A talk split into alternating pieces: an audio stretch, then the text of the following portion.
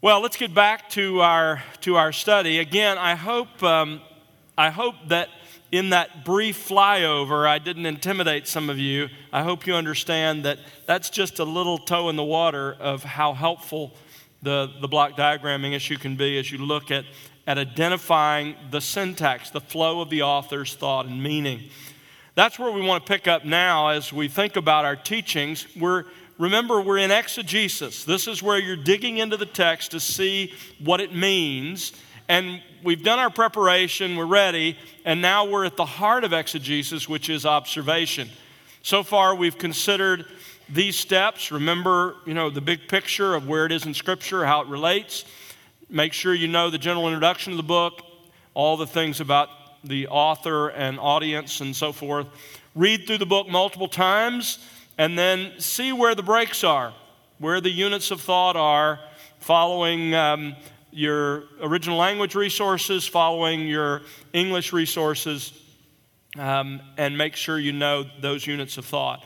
That all comes before you begin studying the book, or much of it comes before you begin studying the book.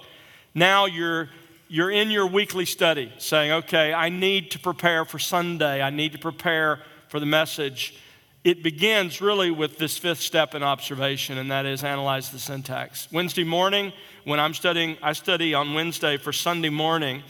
And uh, every Wednesday morning, the very first thing I do, if I haven't already done it for that, that paragraph, is I sit down at my computer and I copy the Greek text to a file and I do a block diagram of that Greek text. Again, you can do it in English, if, a good English translation if you don't know the original language, but that becomes the heart of my exegetical work. So you start then with analyzing the syntax to get the flow of the author's thought, as I just showed you with a couple of brief examples. The next step is to identify a preliminary theme. The biblical text has only one unchangeable meaning, and that meaning is determined by the author. A text or a passage may have many different implications, even legitimate applications, but only one meaning, or as Kaiser calls it, only one single truth intention. What is the basic message of the paragraph reduced to one simple sentence? That's what you're after here. You've done your block diagram, you see the flow of thought. Now you want in one sentence to say, This is what this paragraph is about, this is what it's teaching.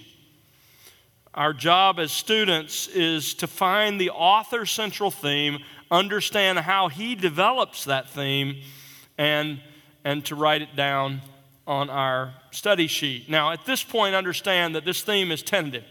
You haven't done all the rest of your study yet, so this is preliminary. That's why I put that word there. It's a key word. You're just taking a first stab based on what you've done so far at the point of that paragraph. Now, there's only one. How do you identify this preliminary theme? Well, sometimes it's directly stated in the paragraph. Uh, earlier, I took you to 1 Timothy 4. When you look at that paragraph, 1 Timothy 4 6 to 16, the theme comes in the last verse where he says, Pay close attention to yourself, and that's discussed in verses 6 to 12, and to your teaching, that's discussed in verses 13 to 16. So sometimes, somewhere in the paragraph, it's clearly stated. And again, I love it when that happens because it, it just makes life simple. If you're doing Romans 1 16 and 17, that's pretty easy, right? For I am not ashamed of the gospel. There it is. And everything else explains why he's not ashamed of the gospel. Um, and there are many other examples. So sometimes it's directly stated. Other times, the theme of that paragraph is contained in the words of the concepts repeated. I remember when I was teaching through Ephesians a number of years ago now, and, um, and I was struck as I, as I worked through the Greek text of, of Ephesians 1 3 to 14, which is, by the way, a single sentence in the Greek text. And I was, I was struck by the fact that again and again and again, the words or concepts for will, decision, uh, those sorts of things occur in that text. And, And so, what you have there in a concise, stated form is the will or purpose of God, which, by the way, I believe is the theme of the book of Ephesians. We can argue about that later. But, but the, the point is, in that paragraph, it's clear because of the repeated words and concepts what that paragraph is about. Sometimes it's discerned from the context. For example, if you're teaching through Ephesians 4, verse 25 and following, where he says, you know, put, put this off and put this on, don't, don't, don't uh, lie one to another, uh, speak truth one to another. And then he goes on to give a series of things. Well, in the context, if you go back to the verses that are before it, you immediately understand that he's just explained the process of sanctification. That we are to put off those things that relate to the old life. We're to be renewed in our thinking by the scripture, the grid through which we see the world, and we're to put on these new ways of thinking and these new behaviors. And beginning in verse 25, he gives example after example of what that looks like. So sometimes it's the context in terms of identifying the theme. So those are the things you're looking for as you look to, to make sure you know exactly what the theme is. So, you identify a preliminary theme. You've looked at the block diagram, you've identified a preliminary theme. Again, those are the first two things I do when I sit down to study a text do a block diagram so I see the flow of the author's thought, and then come up with a preliminary sentence. What is this about? The next step is to make observations and ask questions of the text. My father in law was a theology professor for 50 years. He ended his career at Masters University, and um, he once gave his students a project for theology class. He had them read 1 Thessalonians 1, verses 9 and 10, just two verses and then he gave them this assignment I want you to go home and I want you to write 25 facts or observations that you can legitimately draw from those verses, just two verses. And of course, college students, what did they do? They groaned. That's impossible. We can't do that. But they went and did it. They were fairly pleased with themselves. The next time they met, he gave them the next assignment. It was to find an additional 25 points from those two verses. This time they're like screams of agony. But guess what? They went home, they did it. Came back, presented that assignment. Third time, he said, I want you to find 25 more legitimate observations that can be made from those two verses. And they did it. They added together all of their distinct observations that were legitimately possible from those two verses, and they tallied almost 175 different thoughts that they agreed could be drawn from those two verses. And so this is what you need to do, not 175, but you need to you need to probe into those verses, asking questions and making observations. Ask questions of the text as if you had no idea what it actually teaches. Um, Gordon Fee, in his excellent book on, on New Testament interpretation, says this The key to good exegesis is the ability to ask the right questions of the text in order to get at the author's intended meaning. What are the questions? Well, think of it as the five W's and an H who, what, where, when, why, and how. What do I mean? Well, questions like these Who wrote it? Who said it? Who's the main character? Who is in this account? To whom is it written? About whom is it written? So you answer the question who. The question what? What are the major ideas? What's the main theme? What are the main events? What are the important lessons? Where? Where did this happen? Where will it happen? Where was it said? Where is the author when he writes? Where are his recipients that are receiving it? When did this happen? When was it written? And then, why is it important? Why include that detail? Why did he write so much about this? Why should we do what's commanded here? And how? How can this be done? How should it be done? How is the truth illustrated? You get the idea. You're asking questions and you're looking for answers in the text to see what the text can teach you.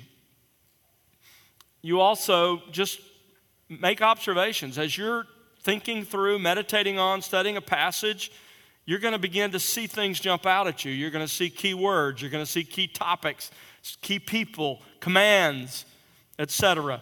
And you want to you want to document those. Now, I know what some of you are thinking. You're thinking, you know, I thought it was simpler than this. You know, we live in an instant fast food microwave culture. And the process of study that I'm talking about is out of sync with the culture. We want a gourmet meal from the scripture, but we're only willing to invest the time and effort to make a peanut butter and jelly sandwich. It takes time, effort, and work. So, yes, these, these are not what I'm talking to you about, these steps I'm giving you, this is not something I sort of conjured up out of my own head. Much of this comes from what I've learned sitting at the feet of others. And so this is how we study. This is how we study the text. So make observations and ask questions of the text. And you're making notes. We'll t- I'll talk about collecting your data in a minute, how, you, how to do that, sort of the stages of that. But just keep tracking with me for now. Uh, an eighth part of observation is you look up all the proper nouns in your passage. You identify all the people, places, and things in your paragraph. Why is that important? Well, you need to understand it in order to explain it to others. And sometimes those little details can give you, can unlock the meaning of the text. I remember when I first studied 1 Kings 18, where you have Elijah running before the chariot of Ahab. You remember that? He ran before the chariot of Ahab to Jezreel well, you look at your maps, and guess what? You discover that he ran, depending on the course he took, between 15 and 25 miles to Jezreel ahead of the chariot. He ran a marathon. That helps explain what then occurs in the next chapter when you see him, in part, physically exhausted and God makes him rest. So you learn things as you look up these proper nouns that help you understand the passage. One of my favorites is in John 11 54, where it says Jesus traveled to Ephraim after he raised Lazarus and they decided to kill him. You remember in John 11? It says he goes north to Ephraim. Well, guess what? Ephraim is seven miles, just seven miles north of Jerusalem. When Jesus gets ready to go to the feast, shortly thereafter, guess what route he takes? He doesn't take the direct route, the seven miles south to Jerusalem. He goes all the way up to Galilee, joins with travelers coming back down the Jordan Rift Valley to Jerusalem. And there's a really important reason. You just have to listen to the message to discover it. But my point is, I really am going to leave you there. My, my point is, because it's longer than I can explain in, in the time I have, my point is that looking up the proper nouns will often unlock the meaning of the text for you. So don't leave this out. You can look them up in a Bible dictionary, either in your Bible software. If you really want sort of the Cadillac of Bible dictionaries, you can get the International Standard Bible Encyclopedia. It's a set of four volumes. Or you can get the Zondervan Pictorial Encyclopedia, which is also a set of four volumes. And those are both um, extensive in, in their description of these things. Look up cross references. Um, the Bible is written as one book, and so you want to see what the rest of the scripture has to say. How do you look up cross references? Well, parallel passages are cross references that use the same words in the original language. The NAS is a, is a great tool for that. It has some great cross references. So just use the one that's in, if you use the American Standard, use the ones that are there. And uh, it, will really connect you with some great passages. If you're in the Gospels, Thomas and Gundry's Harmony of the Gospels is, is excellent because it, it will show you the different stories in the same, on the same page and what's said the same and what's said differently. You can examine that. Very helpful if you're preaching through the Gospels. If we're talking about passages that contain the same or similar ideas and concepts, there are several resources you ought to seriously consider. I use these almost every week. Uh, the Treasury of Scripture Knowledge um, is, is one of the most important resources you can have, very thorough. Uh, in cross references. The MacArthur Topical Bible, which is really the Torrey Topical Bible, was some, when I was on staff, we redid it, added about 10% more material. It's very helpful. And then Zondervan's Dictionary of Biblical Themes is also extremely helpful. So those three resources can help you track down cross references as you look at um, the given text and understanding it. Next, you study the key words. Why is studying key words important? Because the, the words in your text are the building blocks of all communication. But words are also complicated because if they've been in the language any period of time at all, they acquire a variety of senses. Take the English word cool. Just think about that word for a minute. It means temperature, it means relaxed, half hearted, distant and uninterested, and unfriendly. That's just one word cool. Now, to understand the paragraph that you're studying with one of those with one of the words in it you have to understand two things. You have to understand the various senses of that word and the sense that's used in that text. Let me give you an example. Here is an english sentence. The leaders of the company were cool with how the board ran its affairs. Now being english speakers you read that and you get the idea. You know what it's talking about right but if you break out an English dictionary and you look up the different senses of the words I've used in that sentence, you can end up with this. The leaders of the company lost body temperature with how the wood went upstream to spawn its illicit sexual relationships. No, I'm serious. Look at that. Those are all real senses of those words. So if all you do is pull out your dictionary and pick a sense, you can end up with that. Because words have senses in different contexts. Your goal in this part of your study is to decide what the key words in your passage can mean and which meaning your author intended in that passage. Usually, words only have a single sense in a particular passage. John will occasionally use kind of a double meaning in his gospel, but that's rare. Most of the time, words have a single sense. So let's talk about studying key words. First of all, how do you identify the words you ought to study? Well, words that play a key role in the passage. If you're preaching Romans 1, you come across ashamed, guess what? That's a word you need to make sure you understand. Wrath, depraved, those are all key words in those texts or words that occur frequently in that book or that author. Like John often uses light. You need to understand what light is um, in his context. Romans, the word righteousness, you need to understand what that means. So, words that occur frequently in that book or author, and words that are major biblical words. Words like justified or justification, propitiation, redemption, reconciliation, faith, big biblical words. You need to make sure that you study them and you understand them. So, how exactly do you, uh, or the, the final one, I should say, is words that could significantly affect the meaning of that particular passage as you're studying it. Now, how do you study them?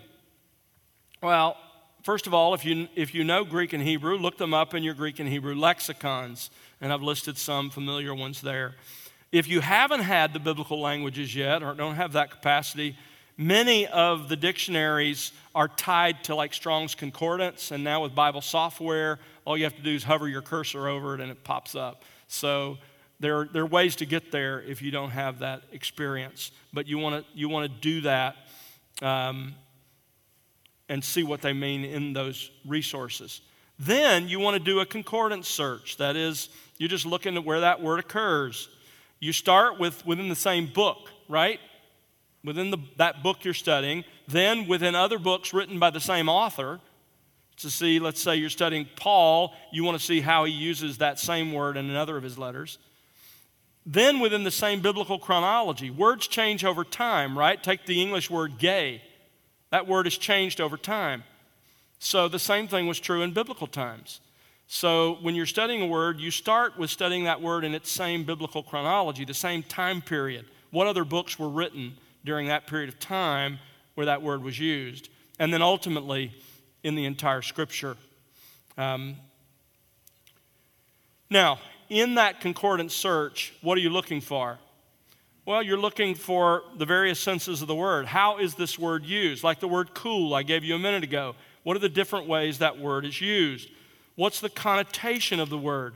Sometimes words have implied emotional meanings.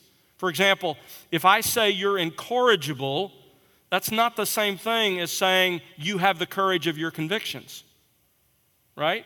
Uh, same basic idea, but one has a negative connotation, the other positive. Or if I say you're stubborn, that's different than saying you're persistent, but the same idea is there. So you're looking for that emotional connotation. Is it used literally, figuratively? How's it used? For example, the English word green is a color, but it can also describe somebody who lacks experience. You're looking for the synonyms, the words that are used around it to help explain it. You're looking for the opposites, the antonyms. This is, by the way, where the Roman Catholic position on justification falls flat because when you look at the word justified, guess what the antonym, the opposite is in most contexts? Justified and condemned. Those are the, the opposites. Obviously, condemned doesn't mean to make someone guilty, it means to declare them guilty. So, justified means not to make someone righteous, but to declare them righteous. So, antonyms can help you understand that. So, you do this search, and then based on the context of your paragraph, the various senses of the word, you decide the sense of the word that the author intended in your passage. Now, don't misunderstand me. I'm not saying you do this with every word in your paragraph, you'll never get done. I'm saying you choose the really important words that might affect the meaning and that you don't already understand. All right? But it's, it's important to do this. You'll have a good grasp of the, the words, and words are where the meaning, words and syntax, that's where the meaning is. The relationship of phrases and clauses and the meaning of words. Now, what are the dangers to avoid in word studies? And these are really important because a lot of people just getting into word studies make these. First of all, don't be misled by the root fallacy. You know, you, you hear a word came from something and you make it mean that. Well, that doesn't even work in English. All right, do you know the word enthusiasm originally meant possessed by the gods? Nobody today is saying that person has enthusiasm and means they're possessed by the gods. All right, so words leave their original connotations and move on in the original languages just as they do today. So be careful of the root fallacy. Do you know the Latin word from which nice comes means ignorant? Think about that. A second, a second danger is reading all the senses of the word into that one passage. In other words, you just kind of dump and you, you take the, I forget what that Bible is called, parallel Bible, I think, where it just dumps every synonym into the passage and you, you read them all. You don't do that. That's not proper use of language. We don't do that in our language. Here's, here's a really common one when you're first getting started choosing the sense you like best of all the ones you found, regardless of the context. You don't get to decide the sense of the word, you're trying to determine what the author means. Another is reading the meaning of the English word back into the Greek or Hebrew word. It's legitimate to acknowledge that the Greek word for power, dunamis, is so powerful that when the inventors of dynamite decided to name their product, they called it that. But it's not legitimate to say that Paul was talking about dynamite when he used that word. Giving a word the exact same sense every time it occurs. For example, the word law. The word law can refer to the legislation at Sinai, to the first five books of the Old Testament, the Old Testament books that are not the prophets, the entire Old Testament are a rule or a principle. So don't make it the same thing every time. That's not true in English, and it's not true in the original languages the scripture was written in.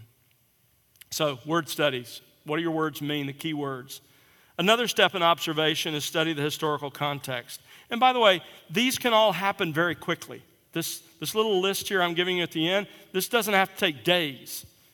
Um, we're talking, you know, you give an hour to this to try to track down these things and understand them. Um, the historical context. To fully understand a narrative or a didactic portion of Scripture, you often have to understand the circumstances in which it was written. I remember several years ago, I was talking to one of our younger staff members, 25 year old staff member, and I was talking about the Northridge earthquake, which Sheila and my wife got caught in, the 94 earthquake and uh, it was it was some ride. And and I said to this to this uh, coworker here at the church, I said, "Boy, it was an e-ticket ride." And he looked at me like, "What? What are you talking about? What planet are you from? What do you mean e-ticket ride?" Well, here's the deal. Until the early 1980s, when you visited Disneyland or Disney World, uh, you couldn't ride every ride as often as you chose. You received a book of tickets, and there were, there were A tickets, B tickets, C tickets, E uh, you know, and so forth. It, the best tickets were the E tickets. And you only had a certain number of E tickets. And there were certain rides that were designated as E rides, the best rides. And you could only ride those rides as many E tickets as you had. So you were bartering with your friends. You know, I'll give you two C tickets for, you know, you're, you're trying to work this out because you want to ride that ride again. So when I said it was an e ticket ride. I meant it was a wild ride. It was the best ride. But he didn't understand that. That only happened 40 years ago and was common knowledge at the time. But when I referenced it to a 25 year old, he had no idea what it meant. You see how quickly historical context is lost? Well, think about this. Scripture was written between 2,000 and 3,500 years ago, so historical context becomes even more important. The historical context deals with the circumstances in history in which that passage occurred, either the author's own historical setting or the circumstances in which he writes. How can you study the historical background of a given text? Well, you can go to outside sources, secular encyclopedias. I often use reputable encyclopedias like Encyclopedia Britannica or something like that. Bible dictionaries, encyclopedias, history texts. I, am a uh, lover of history. Um, trustworthy, that's the key word there, internet sites. What I mean by that, there's a lot of difference between the trustworthiness of comments, let's say, about the first Thanksgiving that are on the Plymouth Plantation site versus somebody's blog. Big difference. So you're looking for trustworthy sites. Um, you say, well, what is this? How does this help? Well, I'll just give you one example that I remember just jumped out at me when I was studying through Exodus and when I compared it to Hebrews. You remember in Hebrews 11, it says, Moses forsook all the treasures of Egypt, considering the reproach of the Messiah to be greater than all of those riches. Well, that sounds pretty impressive, and it is, until you understand where he fell in Egyptian history. It's very possible, some would say even likely, that Moses was adopted by Hatshepsut. Hatshepsut was the most powerful woman in Egyptian history. He was a breath from being the Pharaoh of Egypt. And he said, I choose the Messiah. You see how that opens up your understanding and enriches your understanding of the text. You remember in Daniel 5 when they're having the party in, the, the, uh, in Babylon and the Medo Persians are outside the walls? Again, that sounds like they're thumbing their nose at the Medo Persians. Well, when you know the, the, about the, the, the city of Babylon, it's even more impressive. When you understand there was a double wall system, that the outer wall was 12 miles in circumference, 84 feet thick. You could ride two chariots on top of it. It was at least 175 feet high, a 15 story building in height, guard towers every 150 feet. Then there was an inner wall, and then there was a moat by diverting the Euphrates River around the city yeah, they felt pretty secure. And when you understand that historical background, now you understand what's going on in Daniel 5. It enriches your understanding. Sometimes you can understand the historical context from the scripture itself. One example, you're teaching Ephesians, Ephesians 1 1 to the saints in Ephesus. Well, guess what? You can go back to Acts chapter 18 and you can read about the saints in Ephesus, and that informs your understanding of the people to whom he's writing. Understanding historical context adds depth and richness to your understanding of the passage. Next, establish the theological context. Establish the theological context. Identify any significant theological issues in the passage. For example, when I came to Romans 1 1 to 7, guess what theological issues are in that passage? The nature of an apostle, the hypostatic union, that is, the union of the two natures in Christ, the kenosis, the eternal sonship of Christ, the nature of saving faith, and the effectual versus the general call. All of that is in the first seven verses of Romans. So you're looking as you're studying your passage to say, what are the theological issues in this passage? Then you study those concepts in the rest of Scripture and other resources. A great resource, by the way, that's not uh, hasn't come out too long ago, is the the condensed version of biblical doctrines that came out from the Master's Seminary. There's one called Essential Doctrine. It's like um, it's a shorter version, a condensed version, easy to get through in a hurry for the issues you're looking for for this sort of study. So I'd recommend it to you. Um, and then you explain, you decide how much of that theological concept needs to be explained for that passage to be clear. Let me say this clearly don't tell your people everything you know about that theological issue that you just learned. You have to decide what do they need to know to understand this passage, and you tell them that. Okay? So this is, this is important. The reason this is important is over time, it builds a theological grid that will build your people up and that will protect them from theological error. So, there you have it. That's observation. Now, you'll notice on that red, that red line I have, the first four items above it, all of those happen before you do your weekly study. So, what you're really doing every week in the exegetical side of it is you're doing the final numbers there, 5 through 12. You're analyzing the syntax with the block diagram, you're identifying the theme, observations, questions, looking up proper nouns, looking up cross references, looking at whatever the key words are and studying them, making sure there's nothing historical that needs to, you need to know about, and then are there any theological issues you need to touch on that are in your passage? That is observation. That's what you do every week. When you finish those steps, let me tell you, you will have a good understanding of what the passage says. This step is called exegesis. Now, when you get experienced in this, it only takes, even for a paragraph, you're talking about, um, for all of that, for me, I would say that's done. I start at 6 a.m. on Wednesday.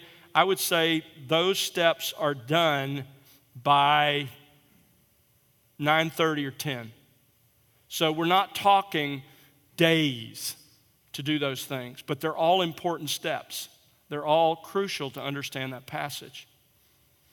So, so far we've looked at preparation, but the bulk of what we've studied is observation. That's the heart of exegesis. But exegesis doesn't end there, there is a third step, and it is meditation. Meditation. This is where you internalize, think about, reflect on what you've learned in your exegesis. You know, in our computer age, there's so much information that's available to us. I'm about to date myself here for some of you younger, but, but I remember the first time I got a CD that had several books on it. That was impressive.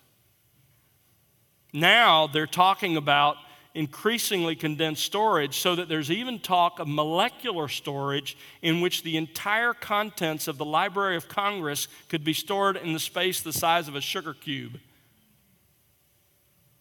As Christians, there's so much information available to us. But unfortunately, there's a huge gap between what we know and what we practice. So, how do we get there? How, what takes us from knowledge to practice? Well, the answer is meditation. And let me show you why this is true. Meditation. When you look at the scripture, you learn that meditation is important because, as Joshua 1 8 tells us, it is a tool that helps us move from reading and study to putting God's word into practice. Joshua 1 8, this book of the law Of course, at this point, what are we talking about? We're talking about the first five books of the Old Testament. That's all he had. This book of the law shall not depart from your mouth. Now, it's possible that refers to, the, to your teaching the law to others. But I think it's more likely that it's a reference to reading. In the ancient world, people read out loud. Uh, Acts 8:30, you remember the Ethiopian eunuch was reading Isaiah out loud. Made for a mess at the library, but that's what they did. And so he says, don't let the scriptures depart from your constant reading. By the way, this was the responsibility of the kings. Remember in Deuteronomy 17, it said the king was to make a copy of God's law, he's to read it every day. That's what he's talking about here. Why? Well, he ends the verse by saying, so that you may be careful to do according to all that is written in it. What's the bridge between knowing, reading and knowing, and doing? What's in the middle of that verse? Meditation.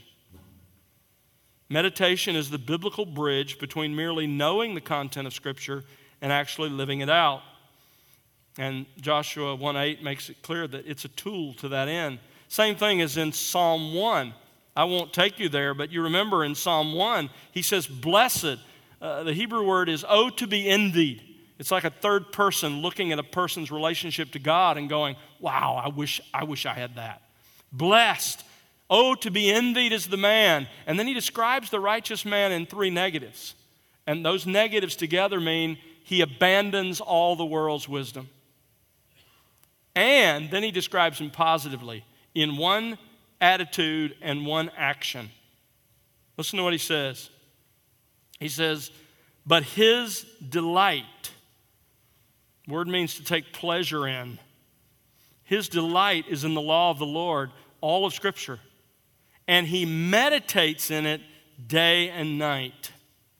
So, this, this is foundational to our spiritual health and growth. Meditation in the scripture. What is it? Well, again, just shortly to give you a summary, when you look at the biblical words, you can find all three primary biblical words for meditation in one verse, and I just mentioned the verse because it's a good, good hook to hang them on. Psalm 143, verse 5. There you meet the three biblical words, Hebrew words, that are often used for meditation. The first is remember. It means to deliberately reminisce and think about something. Meditate, it means to have a kind of internal discussion. And muse means to deeply reflect on a matter in one's mind. And again, I could take you through all the defense of that and show you examples, but I don't think that's necessary. I, I want you to get the big picture. Meditation involves a determined choice to recall something to mind, an internal discussion, and deep reflection. What's all the deep thinking trying to accomplish? Well, we get another clue. We're going to define the word, but let me first give you another clue. Not only do we see something about it in the biblical words, but we also understand more about meditation by looking at the results. There are two basic results from meditation. The first is insight. Psalm 119, verse 99 I have more insight than all my teachers. And the Hebrew word for insight is, is the ability to know how to use the knowledge you've accumulated. It's not just accumulating more information, it's how to use it. I have more insight than all my teachers because your statutes are my meditation. Meditation brings insight. How does that work? Well, theologically, it's called illumination. It's the Spirit's illumination. And how does that illumination happen? In meditation. What is illumination? I love J.I. Packer's definition. Listen to this it is not a giving of new revelation, but a work within us that enables us to grasp and to love the revelation that is there before us in the biblical text, as heard and read, and as explained by teachers and writers. Illumination is thus the applying of God's revealed truth to our hearts so that we grasp as reality for ourselves what the sacred text sets forth. That's illumination. And when and how does that happen? It happens in meditation. You get insight from meditation. What's it like well, it, Think of it this way if you walk into a great European cathedral at night and you look at the stained glass windows, you can understand basically what's going on, right? I mean, you can see the, the story that's represented there, you can see the colors, you get the idea. But what if you walk into that cathedral the next morning when the sun's blazing through that stained glass window and it just comes to life? It's breathtaking, beautiful, attractive. That's what the Spirit does in illumination. He turns the light on behind the page. God's Word becomes real to us, it becomes attractive, it becomes desirable. We get it and we love it. The Holy Spirit brings that illumination. And when and how does He bring that illumination? In meditation. That's one of the primary results. Another is application. This is the other result from, from meditation is the application of truth. Joshua 1 8. This book of the law shall not depart from your mouth, but you shall meditate on it day and night so that you may be careful to do according to all that is written in it. It's interesting. In Psalm 1, you know, in, in the, the word that's used in Psalm 1 2, he meditates on it day and night. That same Hebrew word occurs in chapter 2, verse 1, but it's translated devises. People are devising a plan. So it means to create a plan in order to carry it out. That's one of the results of meditation. So let's put, let's put all of that together with a definition. Here's meditation Biblical meditation is deliberately choosing to think deeply about a passage of Scripture in order to, one, better understand it, there's the insight, and two, to plan how to do it. That's meditation. It's deliberate, choosing to focus your thoughts to that end. Honestly, it's like, it's like tea. I, I won't ask for tea versus Starbucks drinkers, but, but with tea, imagine you are the hot water and the tea bag is God's word reading and studying is like dipping the tea bag into the water and pulling it out. It tinges the water, but it doesn't permeate it. But when you put that tea bag in the water and you leave it, that's like meditation. And it, it permeates it and it changes its character. By the way, this skill is not con- confined to the Old Testament. It's in the New Testament as well. John 15, 7. If you abide in me and my words remain in you, then you can ask what you wish and it will be done for you. Colossians 3:16, let the word of Christ dwell richly within you. What do you meditate on? Well, you meditate primarily on God's word, but also on what you learn about God's works in creation and providence, you know, Psalm 145, 5, on your wonderful works I will meditate. And God's character. Psalm 145, 5 goes on to say, on the glorious splendor of your majesty I will meditate. So you think about God, you think about his works, and mostly you think about his word. You deliberately choose to meditate on his word. But how exactly does it happen? Well, let me just say it begins by the study we did. You can't meditate on what you don't understand. So you have to do the hard work of the study. Um, I'm going to give you some specific methods. The, this is not an exhaustive list, it's not original with me. I've adapted some of these from Spiritual Disciplines by Don Whitney, but frankly, they're not original with him either. This is just a short list of what saints have done through the centuries to meditate on the Word. Let me challenge you to deliberately set aside time to do this. For me, uh, back to my study practice. I study through the morning on Wednesday for Sunday morning, and I have lunch, and then often I take time to meditate. Sometimes it's in a walk, sometimes it's sitting at my desk, but I think deliberately and deeply, choose to think through that passage in order to better understand it and to plan how to do it. And this is where it changes me. In fact, let me just stop here and preach a little sermon. I'll tell you this the weeks when I don't spend the deliberate time in meditation, I end up being nothing more than a hypodermic needle, delivering the medicine to others but unaffected myself. But when I take time in meditation, I'm changed. in the process. So you have to do it deliberately. So, what are the methods? Well, let me show you using a simple proverb, Proverb 15:1. Proverbs 15:1. A, gentle answer turns away wrath, but a harsh word stirs up anger. First of all, ask important questions of the passage. For example, what's the scenario in that proverb? Well, something has happened. I probably caused it. It's made someone else very angry.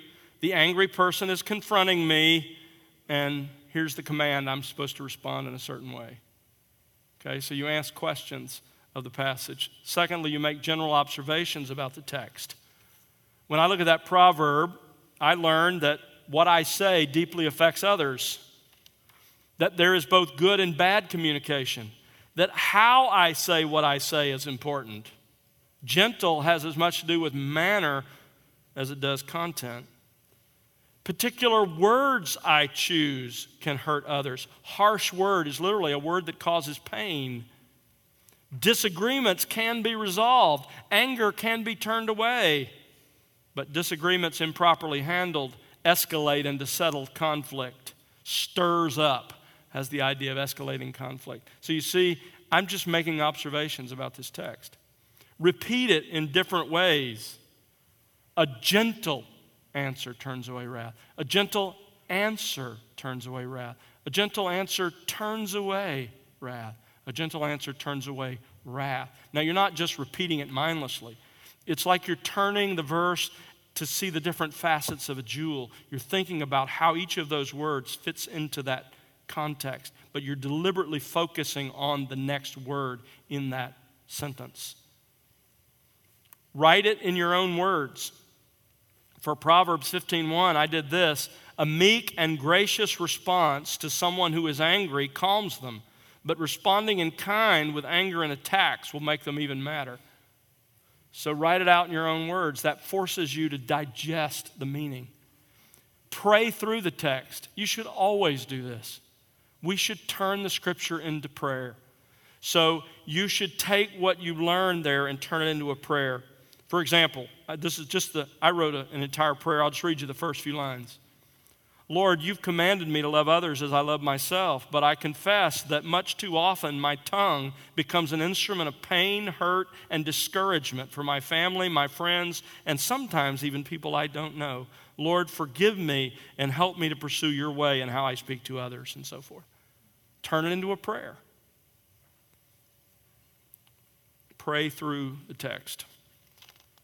And then finally, uh, in meditation, think through specific ways to apply these truths to your circumstances.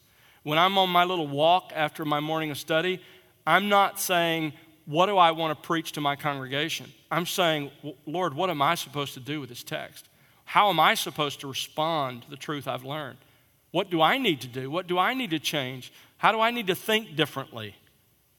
So, in the case of Proverbs 15:1, this starts really close to home. Start with your spouse, start with the people that live in your house. How can I apply these things to me? This is meditation. And again, let me just underscore I, I haven't spent a lot of time on this issue, but it is crucial if you are going to be changed and affected by the truth and to your deeper understanding of it and your application of it. Okay? Let's move on. So we've looked at preparation, observation, meditation. The next step is interpretation. Interpretation. A couple of years ago, I was teaching my daughters, several years ago now, I was teaching my daughters the basics of Bible study. And I, I, I decided I wanted them to understand how Christians abuse the Bible. And so I landed on the idea of a parable, a sort of lived out parable in my house where they'd catch the point. And so I'm not recommending you do this, but I, I decided one morning to tell my kids, look, at, we have our, had our Bible time after breakfast when the kids were younger and they were all home. And, and so I said, look, you don't need to bring your Bibles this morning. I have something I want to share with you from the Dallas Morning News. There's an article I read that really touched my heart, and, and I just want to share the truths that I learned there. And so they thought that was a little different, but you know, they trust me, and so they came, and, and uh, when it was time, I broke out the Dallas Morning News, and on the front page of the newspaper, there was an article about an aging rock group. I think it was the Eagles, if I remember right, that had played at the American Airlines Center down in Dallas. And the article was about them, and it was, you know, it was just talking about their concert. But I read this article, and as I read it, I started making spiritual points from it. You know, I'd read a little paragraph and I'd say, you know, what really struck me about this was, and I'd wax eloquent. For example, I think uh, the article described they, they read, they wore suits in the concert, and this was an unusual thing. And, and so I said, you know, there's a, there's a great lesson there for us. And I took this really seriously, and I'm, I'm explaining these spiritual concepts that have, frankly, nothing to do with the article. I'm just making them up out of my head. And at first, my daughters sort of exchanged these quizzical looks with one another. And, and after a while, they became even increasingly confused. And, and then it becomes uncomfortable. I, I watch them out of the corner of my eye, and they're making these, these glances at one another like, you know, something wrong with dad? Is he sick? Is he, is he on something? And so I stopped and I asked one of them what was bothering them. And, and very carefully and respectfully, my oldest daughter said, Dad, we just don't think that's what that article means, which was exactly what I wanted them to say. And I said what Christians always say, but that's what it means to me. And I helped them see that what I had just done to the Dallas Morning News is what many people do to their Bibles every day. They pull something entirely out of its context and make it say something it doesn't say, and they somehow find themselves spiritually warmed and filled. We do not give the Bible meaning. It means something whether we get it or not. It means what the original authors, both the human author and the Spirit, intended it to mean. We must not only determine what the Bible says, we must also determine what it means by what it says. Now, let me just touch on the fact that we have the right to do this. Most of us understand the principle of private interpretation, but let me just remind you this hasn't always been true. Back with the Catholic Church, they took issue with this in the 16th century. This was a revolutionary idea. So the Council of Trent, the, the, Roman Catholic response to the Reformation, said this to check unbridled spirits, it, that is, this council, decrees that no one relying on his own judgment shall, in matters of faith and morals pertaining to the edification of Christian doctrine, distorting the Holy Scripture in accordance to his own conceptions, presume to interpret them contrary to that sense which the mother church to whom it belongs has held or holds. Notice the underline no one shall presume to interpret them contrary to that sense which the Holy Mother Church held or holds. That's the thrust. In other words, only the magisterium, the Pope in concert with the bishops has, and, and cardinals, has the right to interpret the Bible.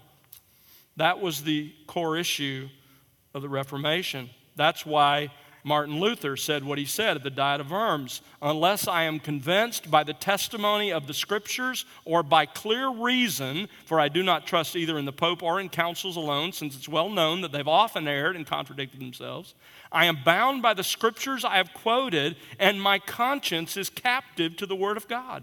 I cannot and will not retract anything, since it is neither safe nor right to go against conscience. Here I stand. God help me. The presupposition behind private interpretation is this God has given us a book that Christians can understand. Now, don't misunderstand. Doesn't mean everything is equally easy to understand. Doesn't mean we don't have to study. Doesn't mean that we, we can come to the right knowledge of it or fully grasp it without the illumination of the Spirit. Doesn't mean that we can come up absolutely with our own interpretation. Charles Hodge responds to that. He says, If the scriptures be a plain book, and the Spirit performs the function of a teacher to all the children of God, it follows inevitably that they must agree in all essential matters in their interpretation of the Bible. And from that fact, it follows that for an individual Christian to dissent from the faith of the true body of believers is tantamount to dissenting from the Scriptures themselves. In other words, if the Holy Spirit's been teaching everybody else, then it's not likely he just taught you for the first time something contrary to what they all believed. We deny that Christ has appointed anyone or any group to whose interpretation we are bound to submit as the final authority. That's what we deny. Doesn't mean that, for example, a church can't have a shared understanding of God's word and insist that people teaching teach that. It means that we can't bind anyone's conscience and say, you must believe what we believe. What are the arguments for private interpretation? I'll just give this to you quickly before we get to how to do it. But the obligations for faith and obedience are personal, and judgment will be personal. Therefore, it's personally that we have to understand the scriptures. Jesus says to the people he was talking to, Have you not read? He's saying, You ought to read and understand. The scripture is almost always addressed to the people and not merely to the leadership. The prophet said, Hear, O Israel. Christ taught the multitudes. Most of the epistles of the New Testament were addressed to congregations of people. Thirdly, Scripture commands God's people to study the Scripture personally and to teach it to their children. Deuteronomy 6, of course, and other places. And then, fourthly, God calls His people to evaluate what they hear taught against the teaching of Scripture, and He praises them for doing so. For example, in Acts 17 11, the, the Luke writes of the Bereans, they were more noble than those in Thessalonica because what? They examined the scriptures daily to see whether what Paul taught was true. Galatians 1 8 and 9, you, you, know, where he talks about if, a, if an angel or, or an apostle were to come and to teach you a different gospel, throw him out. That implies people, the, God's people, have a right to evaluate the teaching of an apostle or an angel, and it implies that they have a rule by which to do so, and that is the scripture.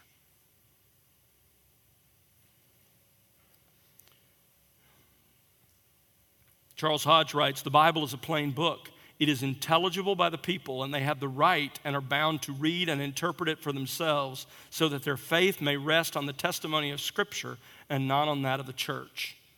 Now, in our study, why is this important?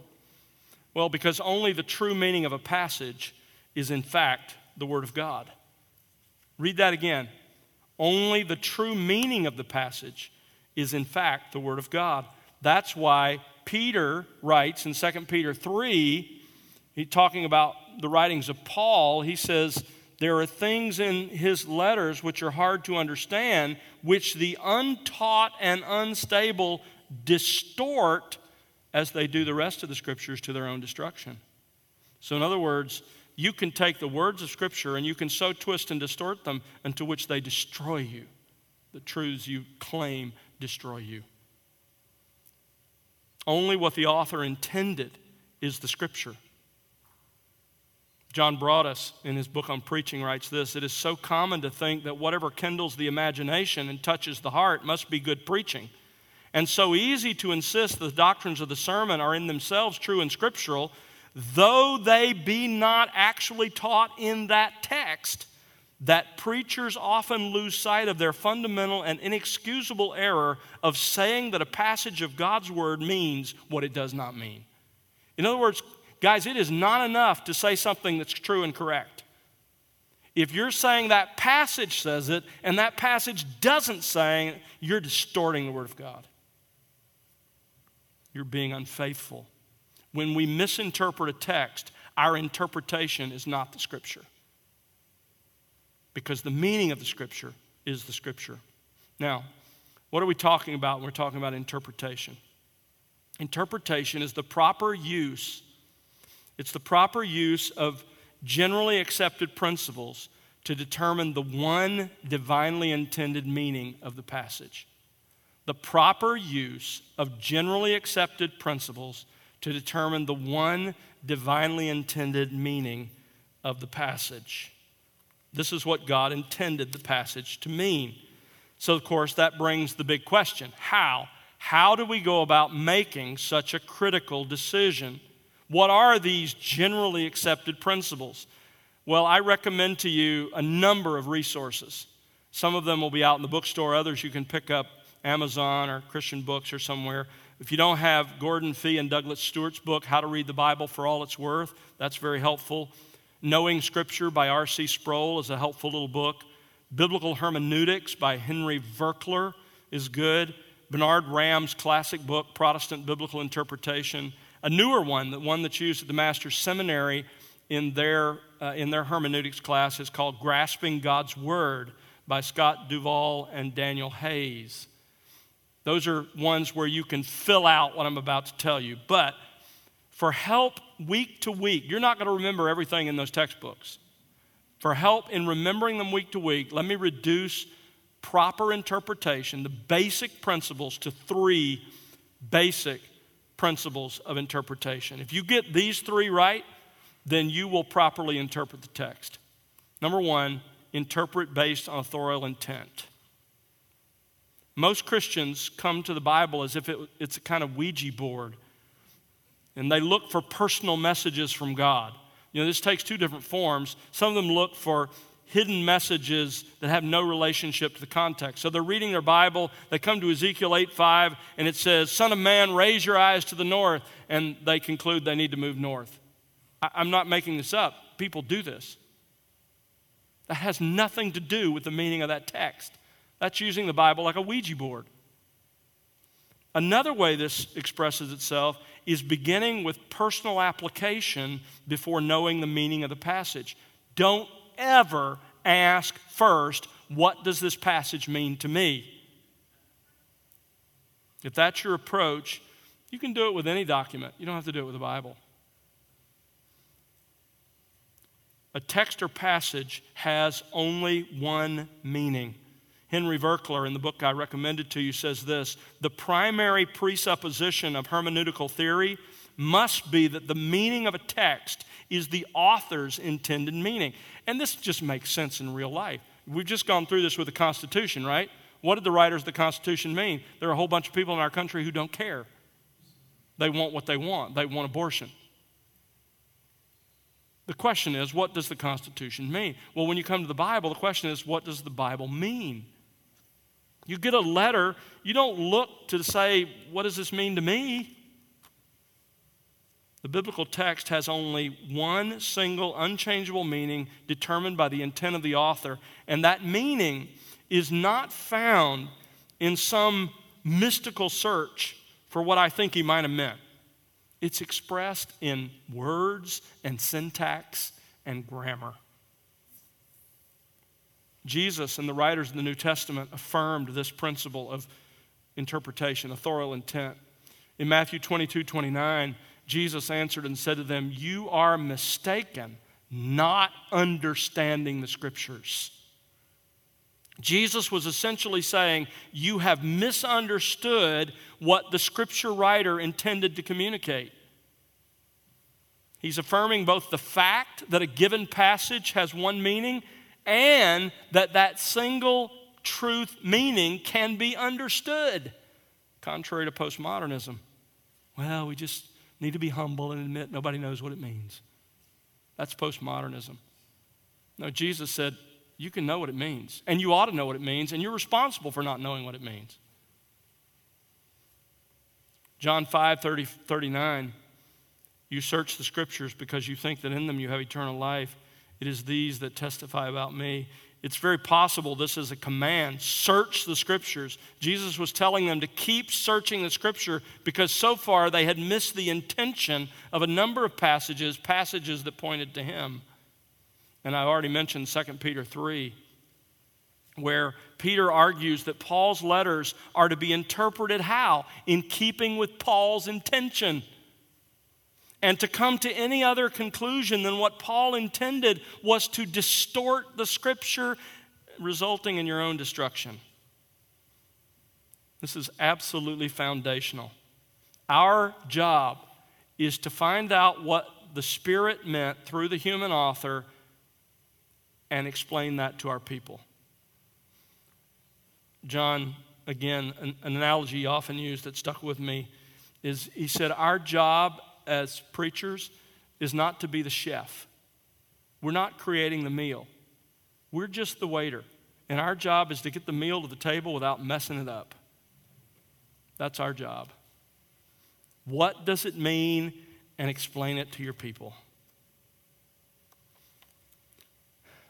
I, I can tell you at a personal level, one of the greatest motivations of my life and why I really don't mind spending 30 hours every week studying God's Word. I mean, I love it, but, but I never want, because of my own laziness or my own carelessness or my own lack of effort, to say a passage teaches what God didn't mean it to say.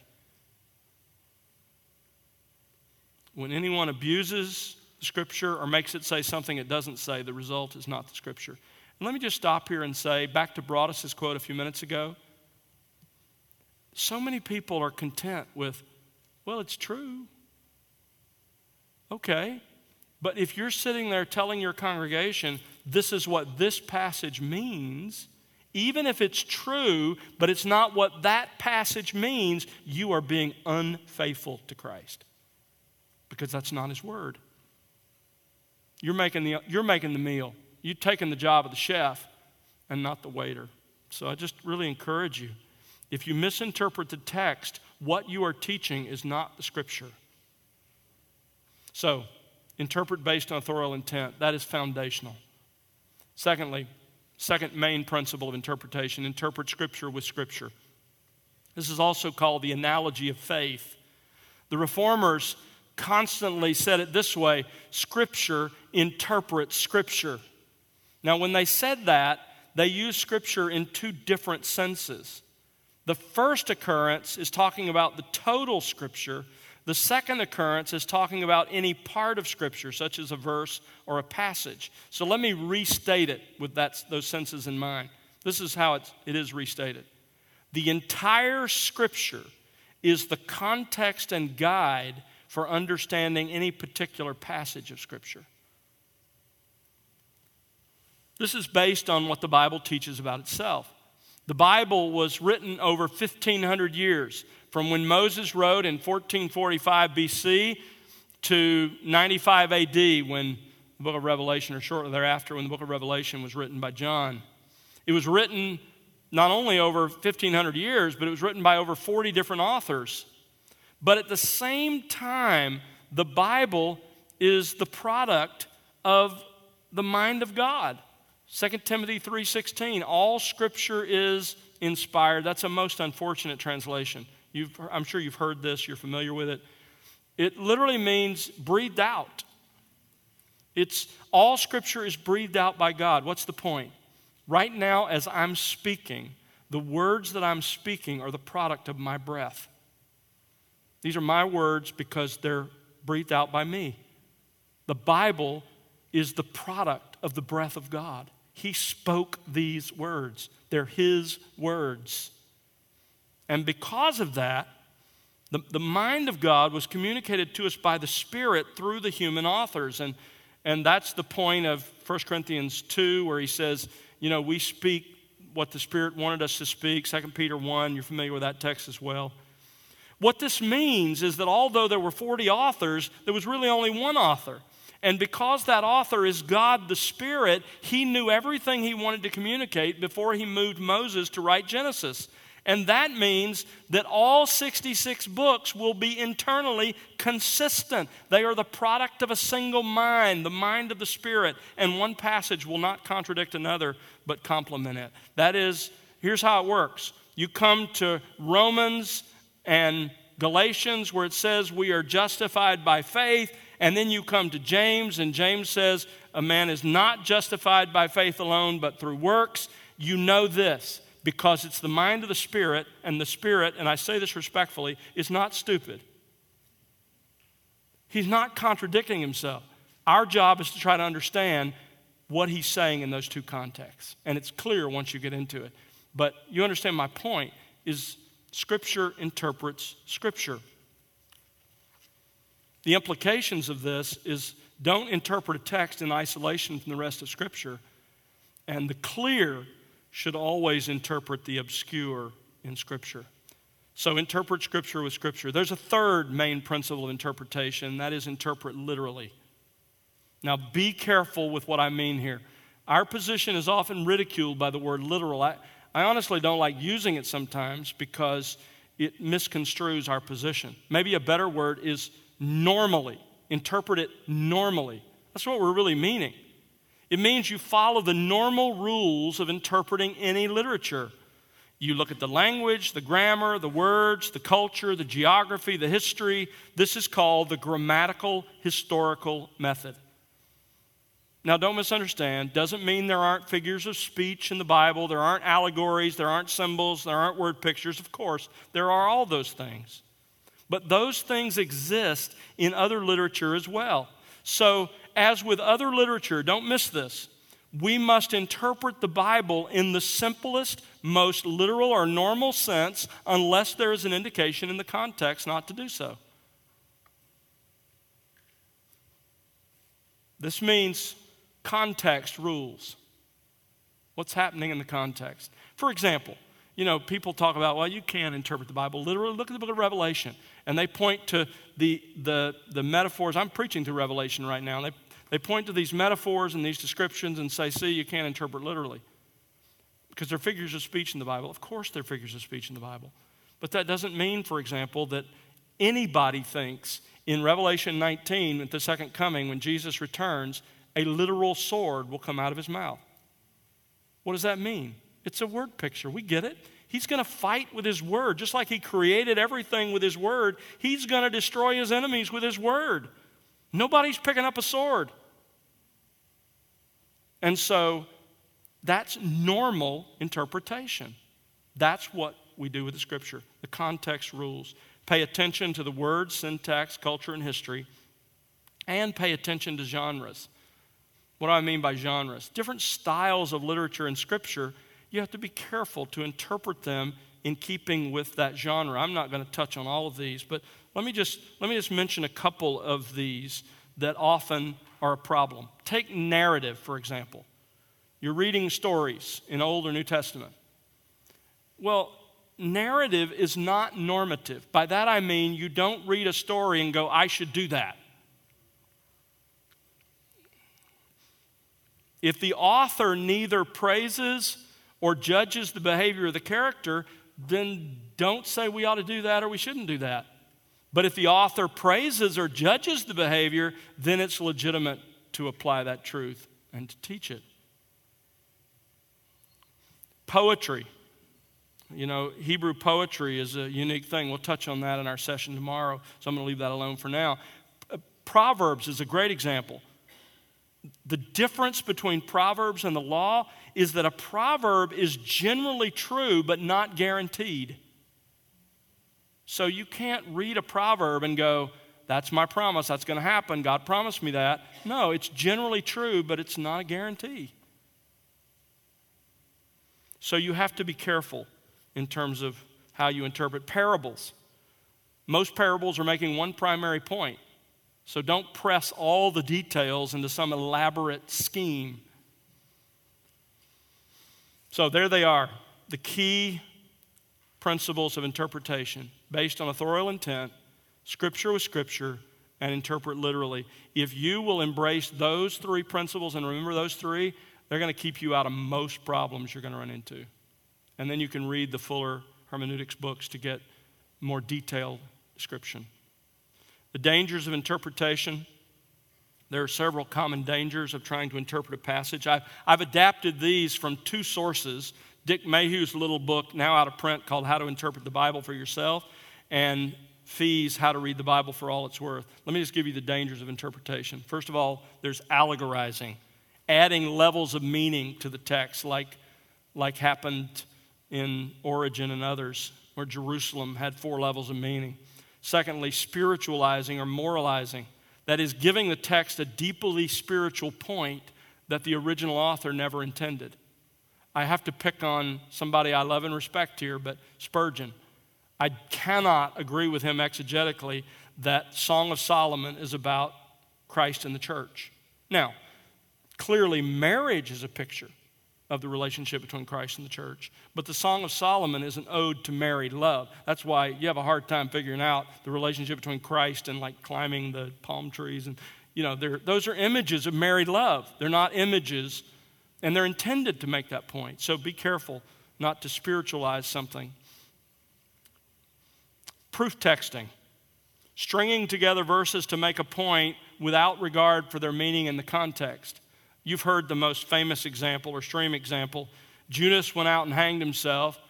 Do thou likewise, and what thou doest, do quickly.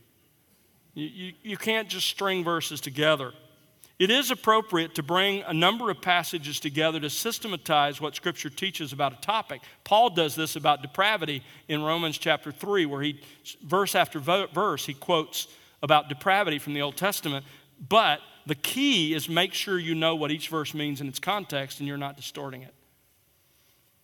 A fourth danger is using narrative as normative. I mentioned that already you know, just because you read it in a story doesn't mean you should do it. The most famous example is Gideon's fleece. I cannot tell you how many Christians think they ought to put out fleece. And I want to say, have you ever even read that story? You know how it ends? God is angry with Gideon because he doesn't trust his word. So, just because it's there doesn't mean you should do it.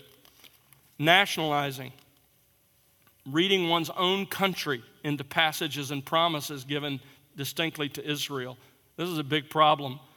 Um, for example, Second Chronicles 7:14, if my people who are called by my name humble themselves and pray and seek my face, turn from the wicked ways, I will hear from heaven, will forgive their sin and heal their land. Well, there are implications of that verse that could be appropriate for our land, but we are not God's people. Um, Psalm 33:12, blessed is the nation whose God is Yahweh, the people whom he has chosen for his own inheritance. That's not America. I love my country. I'm grateful for what we enjoy. But those verses are not talking about our country. So don't nationalize Scripture. Cultural backloading, taking a view popular in our culture and attempting to read it back into a passage. For example, trying to find theistic evolution in Genesis 1 and 2. That's a challenge. The approval of homosexuality in Genesis 18 and 19. There's a real hard job you know, it's, you understand, you've read some of those things. Reading self esteem into Jesus' command to love your neighbor as yourself, and so forth. Literalizing, making a figure of speech literal. Of course, the most famous example of this is John 6, where Jesus says, Eat my flesh and drink my blood. And you know what Roman Catholicism has done with that. But of course, Jesus says, The words which I speak to you are spiritual words. It's an invitation to the gospel. Dogmatizing, forcing a text meaning to fit your theological system. Come to the text honestly. What does this text mean? That's interpretation. Now, that brings us to the fifth and final step in exegesis, and that is evaluation. Evaluation. Now, let me first explain to you how this step fits with the other four steps we've already examined. As we think about evaluation, first of all, preparation is preparing your tools and your heart for study. Observation is observing the details of the text to determine what it really says. Meditation is thinking deeply about the text to understand it and to plan how to do it. Interpretation is using generally accepted principles to decide what the text actually means. Evaluation is comparing your interpretation against the interpretation of others. This is where you're saying, okay, I studied this, I did the firsthand study, now I'm going to look at the experts and see if I got it horribly wrong in some way. What is the biblical basis for this step? Well, there's only one divinely intended meaning for every text. That meaning has never changed. And the Holy Spirit has always been helping believers to understand the meaning of the Scripture. Therefore, it is highly unlikely, read impossible, that you will be the first to understand that passage. So it's important to check your interpretation against those who are either more skilled than you are, more godly than you are, or both. So, how can you go about evaluating your interpretation? There are two primary ways. First of all, compare your interpretation of all minor supporting passages in your sermon against several good study Bibles. Look, you know, you're, if you're preaching through the Bible, you're bringing in a lot of passages. I'm doing that even tonight. I'm bringing in a lot of passages. You can't go to every commentary you have and study all of those passages in the same depth. But at the same time, You don't want to misuse one. How do you keep that from happening? When it comes to the minor passages you're going to use in your message, just go to a good study Bible and make sure you're not twisting that passage out of its context. Doesn't take long at all. Boom, use your word, your, uh, your logos or whatever you've got, and you can see in a moment what a couple of good resources say, and you can know if you're on track or if you've missed it horribly.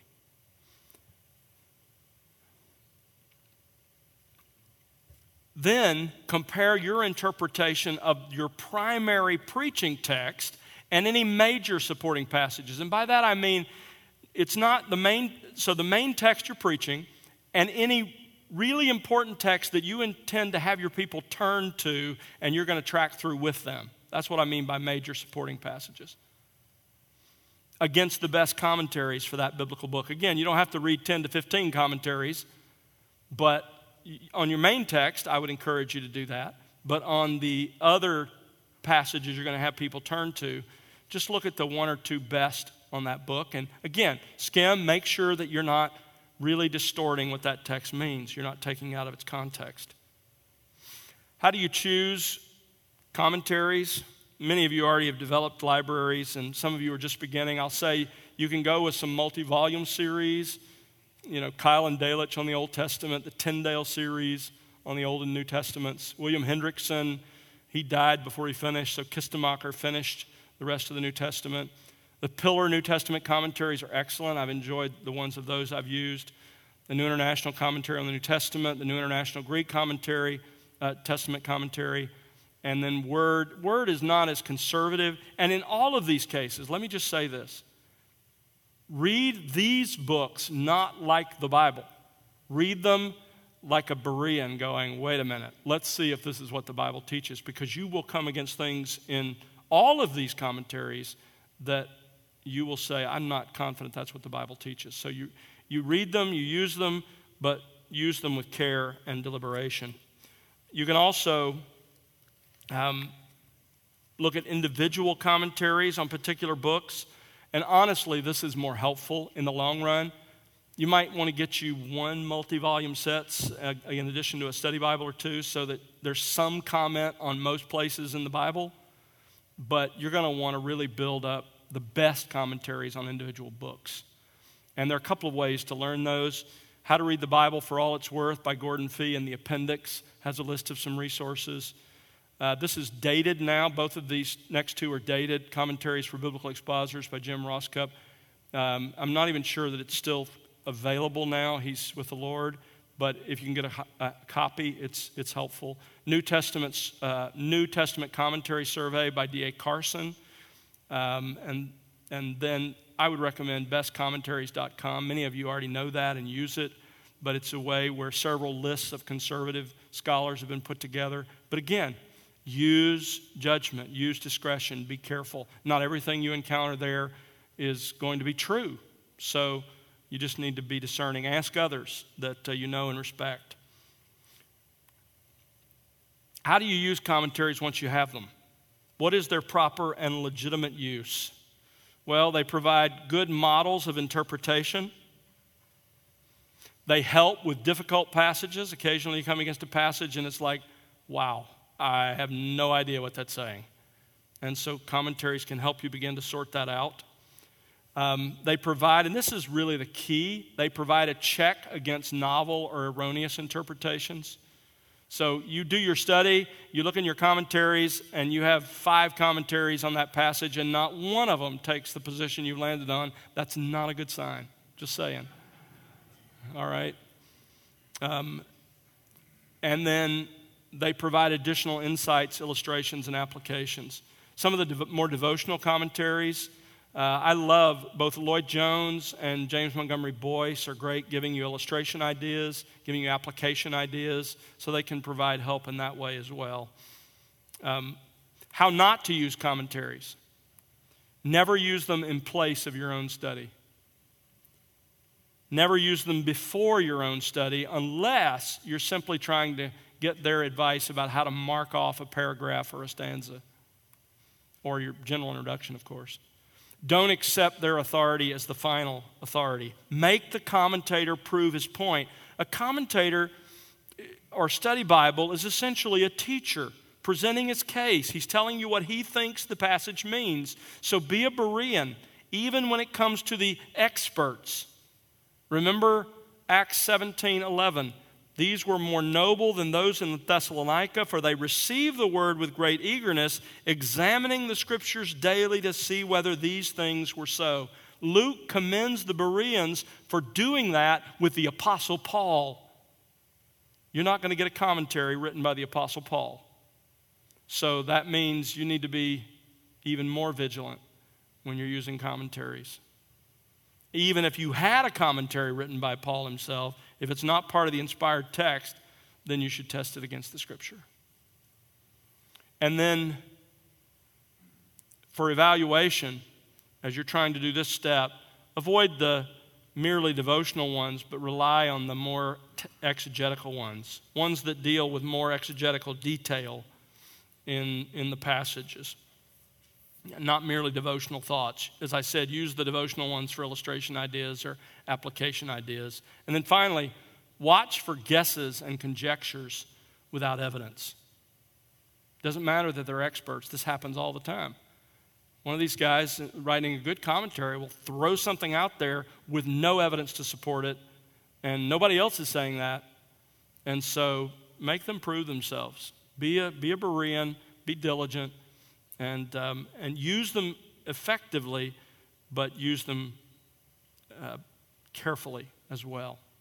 So that's commentaries. This is evaluation. So let's review the whole process. Exegesis, studying the biblical text. There are five parts. Preparation, that's pretty basic. We've, there's something you do in prayer primarily, and then you get your surroundings set and they're set. Observation, this is really where exegesis begins. And just remember again those pictures. Uh, remember again those steps, I should say. Remember the big picture. Remember how it fits in the overall theme of Scripture. It's not in isolation, it always relates back to the overall theme of Scripture and to the, the use of the Old and the New Testaments. Look at the general introduction. Read through the book multiple times. Identify the, the sections and the paragraphs, the stanzas. Analyze the syntax with your block diagram so you can see the flow of the author's thought. Then identify a preliminary theme. What is this paragraph about? Write it down, a concise sentence. What is it about? Make observations, ask questions of the text. Look up all the proper nouns. Look up all the cross references. Study the key words. Survey the historical context and establish the theological context. As I said, 5 through 12 in that list is what you're going to do every time you sit down to study. And they're not going to take days to do. As you get used to this, you can do it in two or three hours. Um, and then you come to meditation and interpretation and, and evaluation. Reading commentaries can take you a little more time, your preparation, and so forth. All of that before you get to, pre- to preparing your sermon, which we'll talk about tomorrow. It's, your sermon is in process. Let, let me back up and make one important point that I'll deal with a little more tomorrow, but I think it'll put this evening in context. As you're doing all this, you need to be keeping notes.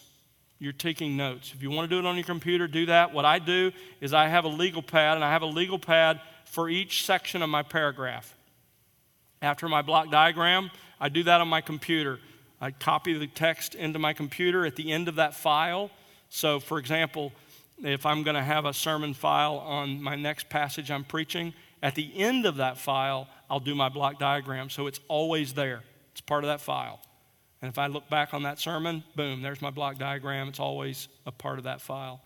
So I'll, I'll do it in Greek or, or English or Hebrew or whatever language, depending on the circumstance. And then um, I, I, on a sheet of paper, I write down on my legal pad, here's the theme. Here's the exegetical theme. And then I'll start an exegetical outline. I'll say, based on what I'm seeing from my block diagram, what's a, what's a beginning sort of outline that the author used. Not my outline yet, not my preaching outline, but what was his outline? And I'm jotting that down on a sheet of paper. As I look up cross references, I now have a sheet of paper for each section of my text. So if my block diagram says my text breaks up into four parts, I got four sheets of paper. And each one of those is the head of a sheet of paper.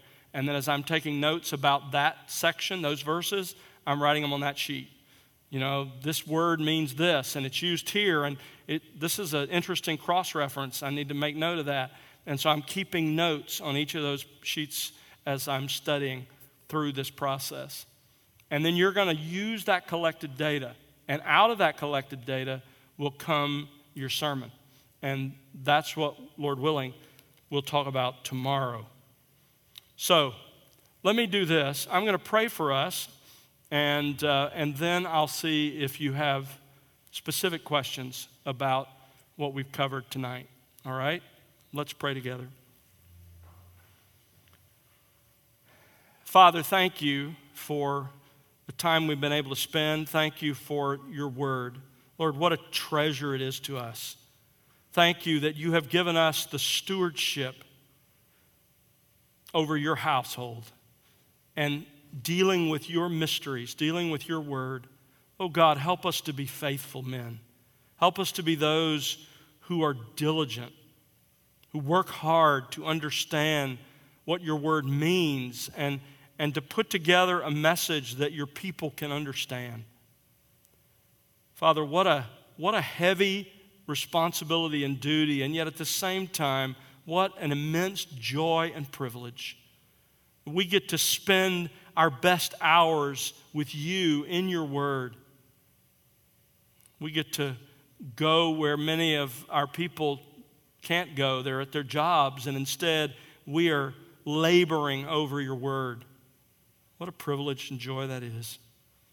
And yet, Father, we feel the weight of it. And so make us equal to this task, make us diligent. I pray you'd use our weekend together to encourage us, to challenge us, to sharpen our skills, so that, Lord, in your purpose, our progress would be evident to those we teach. Thank you again for this time, for those who, who've joined with us. Use it for all of our mutual upbuilding and encouragement. We pray in Jesus' name. Amen.